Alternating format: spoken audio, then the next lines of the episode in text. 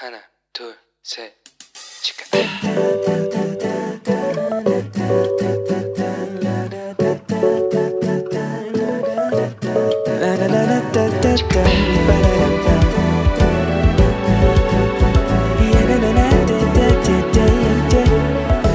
Here we go.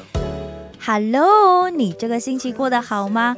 我是你人生梦想应援团的头号粉丝 Annie。 创世纪一章二十六节里面告诉我们，上帝按照他自己的形象造了我们，同时也给了我们自由意识，也就是可以做选择的权利。那就是说，上帝并没有要强迫我们做任何的事情，而他也从来不那样子做。但是我们每天呢所做的每一件事，都是依循着我们脑袋里面所做出的决定，而展现在行为上的结果，那就变成我们的习惯。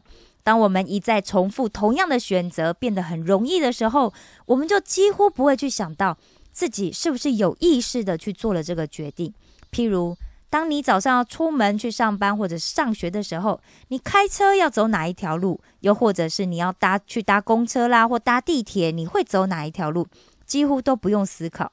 所以呢，我们可能可以边开车边吃早餐，或者是有些人甚至还可以边化妆，又或者是我们可以边走路边听音乐，我们也不会去迷失我们的路哦。我们的每一天的生活就反映了我们的行为，又或者说是习惯模式，包括了我们已经养成的这些习惯，又或者是我们正在养成的习惯。所以，我们如果想要改变生命的话，那么就必须要改变我们的行为，或者是说习惯模式。而要改变行为模式，那就必须要下定决心，改变我们的动机，改变我们的态度，还有我们的价值观。而最能被考验的价值观，就是圣经的教导。希望每一位正在听着节目的你，都能向上帝所在的地方打开你的心灵之窗。好的，今天我们要继续进行的呢，就是今日领袖单元第十二个单元——责任的第三个部分，也就是操练责任这一个领导力的部分。承担责任的反面就是推卸责任。那人是不是本能就会推卸责任？好像是这样，对不对？我们在圣经里面可以看到人推卸责任的很多例子。那第一个例子呢，就是在创世纪第二章里面写到，上帝容许了亚当跟夏娃可以吃伊甸园里面各样树上的果子，唯独分别善恶树上面的果子不可以吃，否则他们必定会死。但是，一到了第三章，哇，我们就看到夏娃受到了这个蛇啊，也就是魔鬼的引诱，他不顾上帝的吩咐，他就去吃了那个果子。然后呢，他又把果子给他旁边的这个亚当吃了，所以上帝就把他们给赶出了伊甸园。而偷吃禁果的这个事件呢，就被认为是人类的原罪以及一切所有其他罪恶的开始哦。那在这个过程里面，上帝去找了亚当，去问他：“你是不是吃了他说不可以吃的那个果子啊？”亚当没有正面的做出回答，但是他却讲说是夏娃给他吃的。上帝又问夏娃：“你做了什么？”夏娃回答：“是蛇引诱他，他才会吃的。”亚当跟夏娃难道不知道那是不能吃的果子吗？不。当他们面对上帝的时候，他们非常清楚的知道，吃那个果子是上帝所禁止的，而且是上帝唯一交代他们不可以做的事情。他们犯了错，但是却没有认真的想要去承担责任，甚至没有想要认错，而只是把过错推卸给引诱他们的女人啊，或者是那条蛇。也许有人会想说：啊，不过就是吃了一个果子，有必要生那么大的气吗？上帝也太小气了吧！就算吃了一个，也不会怎么样啊！树上还有很多个嘛。但是我想哦，这件事情的重点不是在于那个果子是可以吃还是不可以吃而已，而在于亚当跟夏娃有没有把上帝的话当一回事，把遵守这件事情当成自己的责任。不知道大家小时候有没有过这样的经验？那就是被大人骂的时候，就会说：“啊，是哥哥叫我做的啊。”是我同学叫我做的啊，是那个谁谁谁叫我做的啊，诶，不关我的事哦，我只是我只是怎样怎样而已哦。当我们发现哦自己做错事被发现的时候，我们第一时间总是会想要找借口，好让自己不会被骂。我们想要的是推卸责任，而不是去承担责任。甚至我们会想要拉别人下水，要撇清自己的责任。总之，一切都是别人的错，跟我无关啦。韩国有一名呃，有一个儿童绘本哦，它的书名呢就叫做《不关我的事》。那这个故事的主角，我们就叫他小智好了。小智呢，每天都是一副懒洋洋的样子，见到人就爱理不理。如果早上不想起床，他就说：“哎，是被子抱着他不放。”那妈妈帮他梳洗的时候，他就说：“牙刷牙膏不想到他的嘴巴里。”然后他就逃跑了。那他吃东西就掉的满桌都是啊，他就推说。是汤匙跟筷子不想吃饭，他们自己弄掉的。如果他不想背书包去上学，他就会说书包今天不想去幼稚园。他用恐龙娃娃抓弄他弟弟之后，就会说是这个娃娃讨厌弟弟啦。那玩具散了一地，他也不想整理，他就会讲说啊，因为玩具待在箱子里面很闷。总之呢，他就是有一箩筐各式各样千奇百怪的借口。有一天晚上，所有曾经替这个小智背过黑锅跟怪罪的这些用品跟玩具哦，他们都再也忍受不了小智这样子无赖的行为，他们都聚集在一起，很生气的跑来找小智算账，就说他总是把责任推卸到他们身上，所以他们决定再也不要跟他好了，他们都不想要再理他了，他们要集体离家出走。最后，小智终于得到教训，他答应要负起自己的责任，遵守跟玩具们之间。犯错也不抵赖的约定，他要改过向善。真的啊在现实里面要承认错误，有的时候的确需要很大的勇气，因为我们是人嘛，总是经常会犯错。但是犯了错不可怕，只要诚心的认错跟道歉，勇于去承担责任，相信会比推卸责任跟互相指责更容易获得别人的原谅。现在就让我们一起翻到学生手册的第四十七页，让我们来看一下。今天操练领导力的第一个问题是什么呢？好的，第一个问题就是：目前在生活中，你承受最重的责任是什么？目前在生活里面，你承受最重的责任是什么呢？像我认识一个呃学妹哦，她就必须要为她的这个生活费啊、学费来这个呃负责哦。那我觉得这是一个非常棒的一个行为，我也非常的佩服她。那每一个人呢，在自己生命中要承受的最重要的责任都不一样。你有没有曾经认真的去想，自己在生命中要承受的最重的责任是什么呢？老实说哦，在写这个问题之前，我自己确实也没有想过，就会觉得，哎，这些责任不就是，呃，我该负的，我就要承担起来啊，对不对？可是我却没有去想过，什么是承受最重的责任呢？因为每一天都被不一样的计划填满嘛，就这样一天又过度过一天，所以呢，这次我就刚好趁着我在写这个稿子的时候，我就认真的去想了一下，这就又让我回想到我们在这个单元的第一集节目里面，我们提到责任是什么？责任就是给予承诺，并且持有有持守承诺的能力。那我可以给谁承诺呢？又可以给对方持守承诺的约定吗？我有没有这样的能力呢？啊？其实这真的是一个很不容易回答的问题，对不对？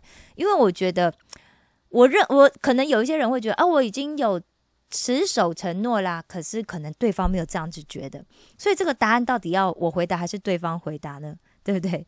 我想希望大家都跟我一样，可以好好认真的去想一想这个问题，然后去想一想我们应该要持守的最重的责任是什么，好吗？第二。是什么人事物增加你活出神旨意的困难度呢？这个问题我就觉得很好回答了，因为对我来说就是各式各样的欲望嘛，对不对？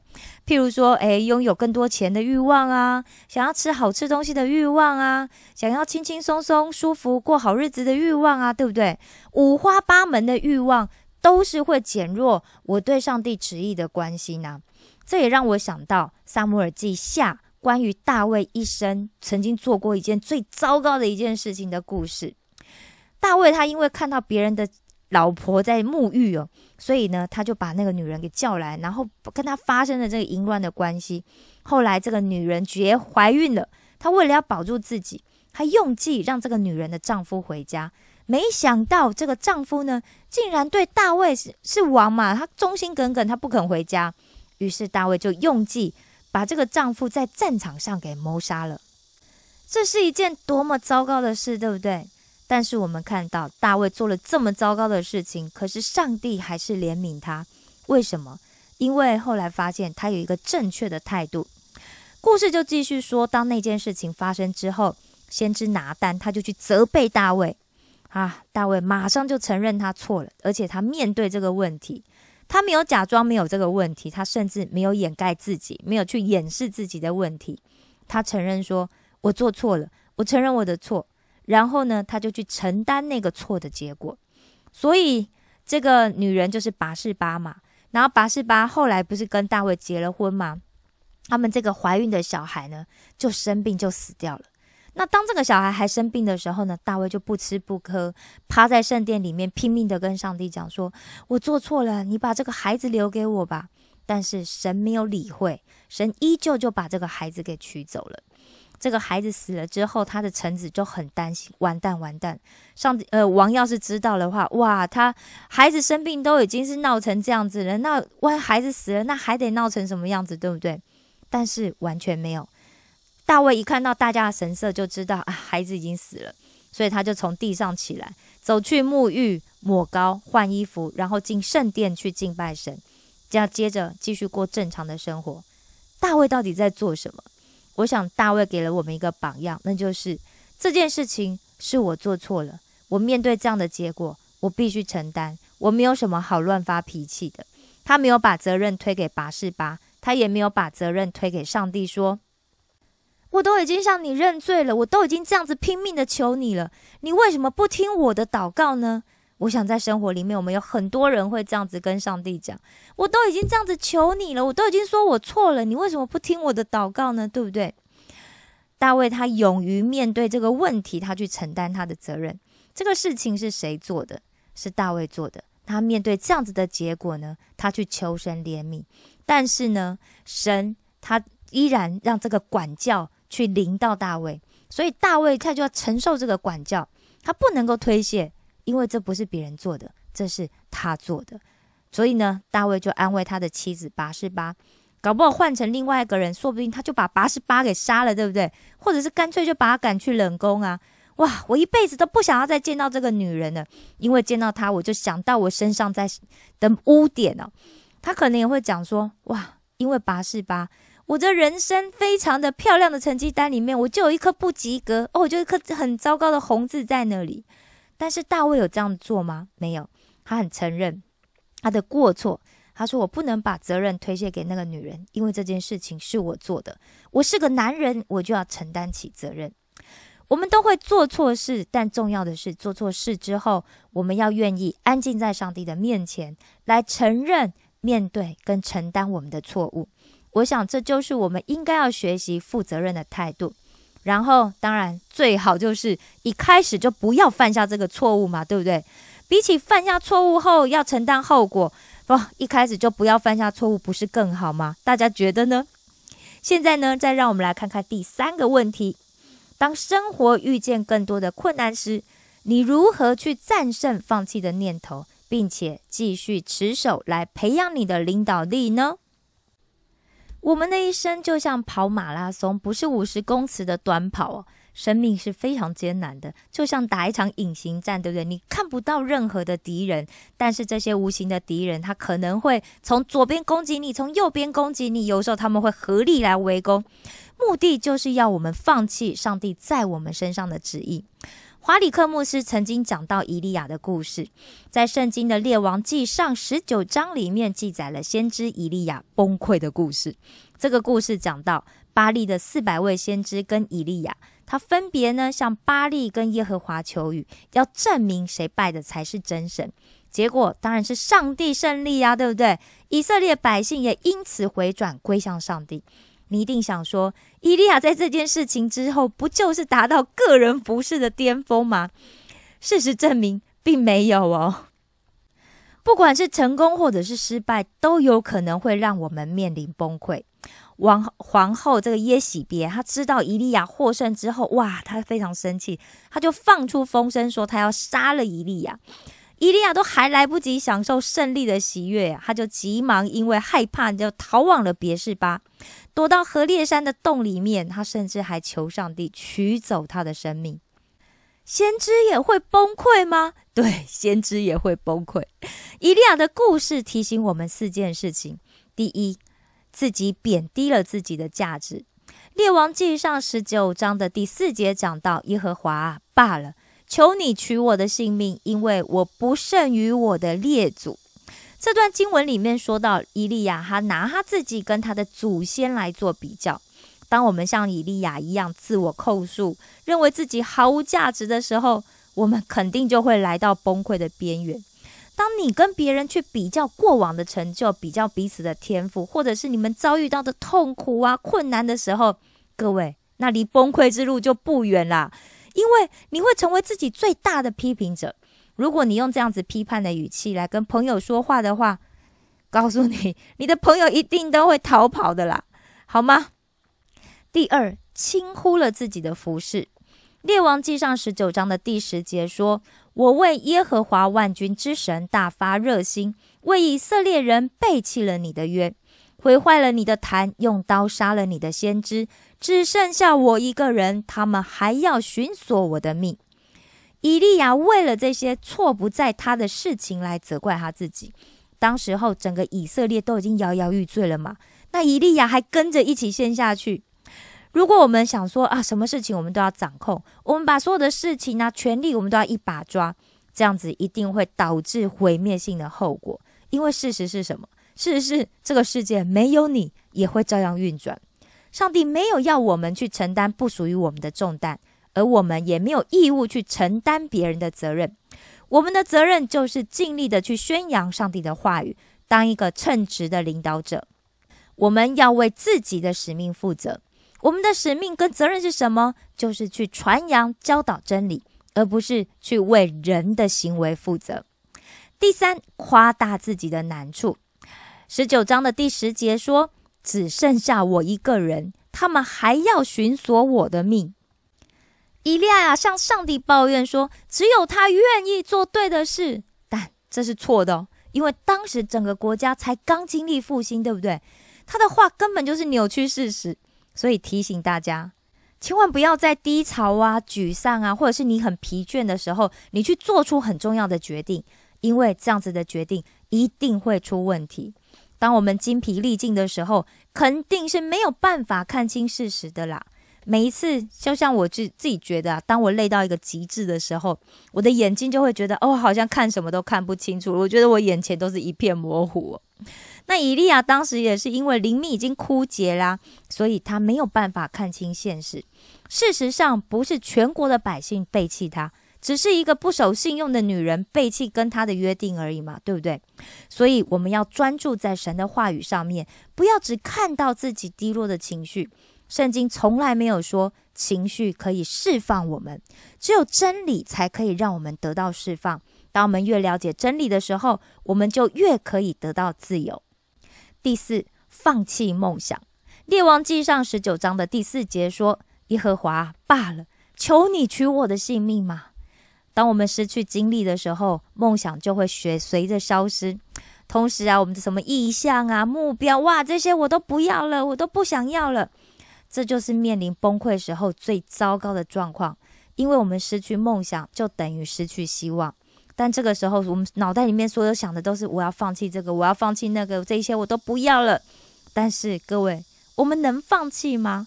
不行，各位，放弃绝对不是一个基督徒该做的事哦。感谢上帝，圣经不仅是告诉我们崩溃的原因，而且他也告诉了我们解决的方法。所以要重新得力，走回上帝的路，其实很简单，我们只要照着上帝告诉以利亚的四个方法就可以了。第一呢，就是充分的休息。列王记上十九章的五到八节说什么呢？他就躺在罗藤树下睡着了。有一个天使拍他说：“起来吃吧。”他观看，见头旁有一瓶水和炭火烧的饼，他就吃了喝了，仍然躺下。耶和华的使者第二次来拍他说：“起来吃吧，因为你当走的路甚远。”他就又起来吃了喝了。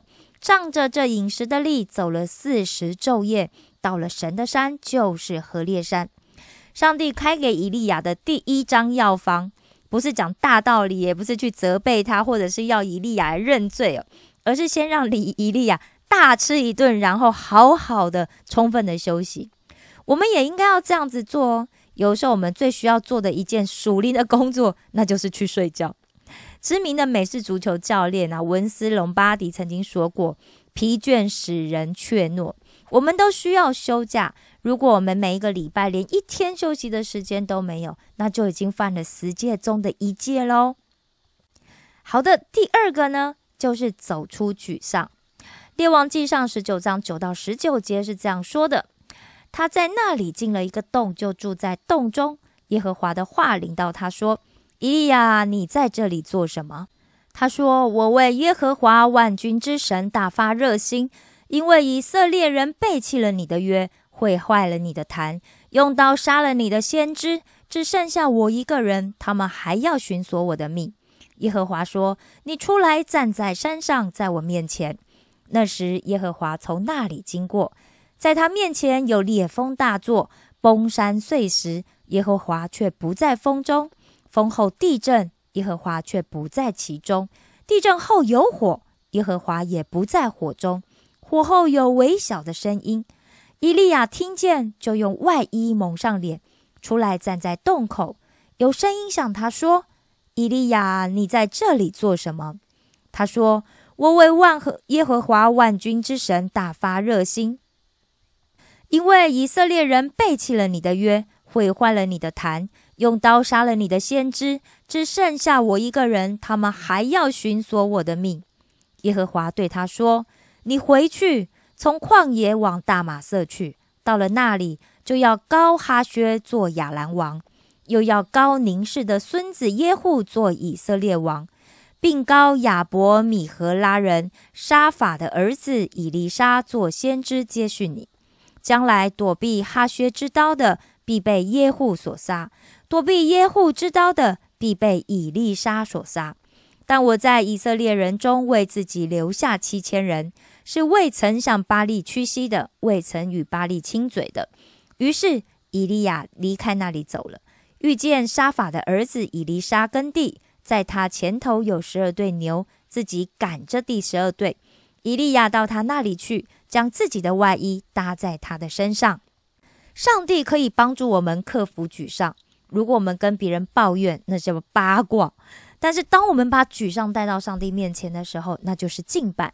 向上帝抱怨也是一种敬拜哦，因为你是在用最真实的情感来告诉上帝说你信靠他。在这一段经文当中，上帝曾经两次鼓鼓励以利亚向他倾吐心意。上帝不会对我们的抱怨大惊小怪。当我们低潮沮丧的时候，就尽管的去到上帝面前倾诉吧。当然呢，你也可以找一个合适的人来谈谈。这样子对你抒发情绪也是有帮助的，但是有时候如果我们一直重复在讲同一件事情的话，对方会不会厌烦？可能也会厌烦，对不对？所以跟谁讲最好？跟上帝讲越好。好，不过属灵同伴跟小组也是很重要的啦，因为有时候我们可能只需要他们给我们一句话，我们就可以觉得哇，我们被安慰了，对不对？好的，来第三，回转向神。这十九章的九到十一节，我再念一次哦。他说到了，他在那里进了一个洞，就住在洞中。耶和华的话临到他说：“以利亚，你在这里做什么？”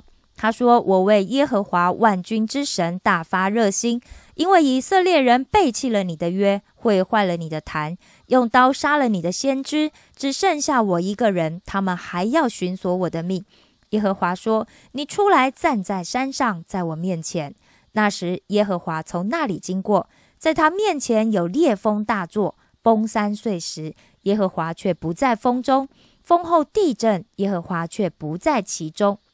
这个时候，千万不要在自己钻牛角尖了，把焦点转移，仰望神吧。你单独的去亲近神，上帝非常非常爱以利亚。所以他用了各一种绝对是身临其境的特效，你去想想，哇，烈风大作，对不对？然后又地震啊，哇，这种这太太太太惊人的特效，对不对？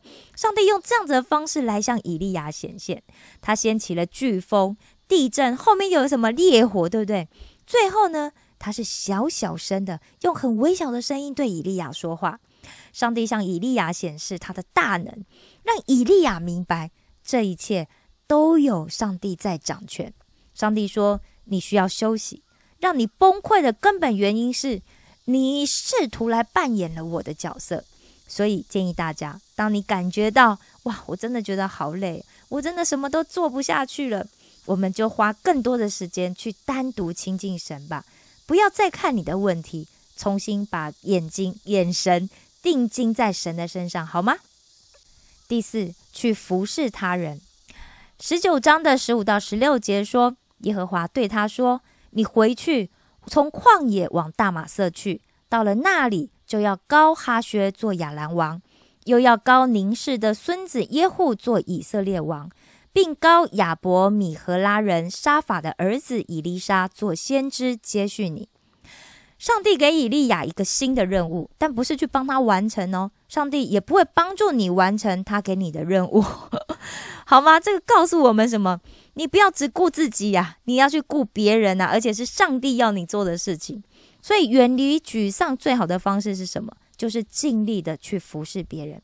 如果有一天你又面临到哇，我今天早上真的好不想起床哦，又或者是你厌倦了你自己，一直都是在低潮，你一直都是在这种困境当中，你想要放弃一切的时候，请记得照着上帝给伊利亚的这四个步骤去做吧，因为这不只是上帝给以利亚的，也是上帝为我们拟定的复原计划。好了，现在请大家跟我一起来大声的宣告：当我专注在使命上时，我是一个好领袖；当我专注在使命上，我是一个好领袖；当我专注在使命上，我是一个好领袖。好的，这个单元要背诵的金句呢，就是箴言二十四章十二节。呃，你也许以为事不干己，但上帝要按照你的动机审判你。他鉴察你，洞察你的内心。让我们在最后复习一下这个单元的两个关键问题：第一，什么是责任？责任是给予承诺并持守承诺的能力。第二，有更多的领导能力会对你的责任产生什么样的影响呢？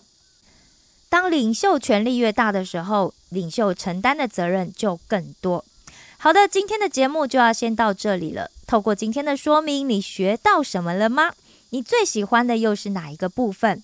邀请大家随时都可以透过节目的留言栏跟我分享你的感想，好吗？你的回应就是上帝给我们哇 C C N 团队最棒的鼓励。最后，让我们一起来做一个结束的祷告。亲爱的天父上帝，我感谢赞美你在我生命中所赐下的恩典。主啊，我时常犯罪，有时候也不想为了我的错误承担责任。对不起。我过去做错了一些事情，谢谢你对我总是满有慈爱跟怜悯，请帮助我为自己的行为负责。求你给我能力，可以勇敢承担责任，未来也可以做正确并且值得信赖的事。感谢赞美你赐予的每一个恩典。这样的祷告是奉我主耶稣基督的名求，阿门。希望今天大家都去祷告，你也问问上帝这个问题。上帝呀，在我的生命当中，你希望我在哪里为别人承担更多的责任呢？好的，我爱你们，为你们感到骄傲。石头们的青春日记，我们下次见哦。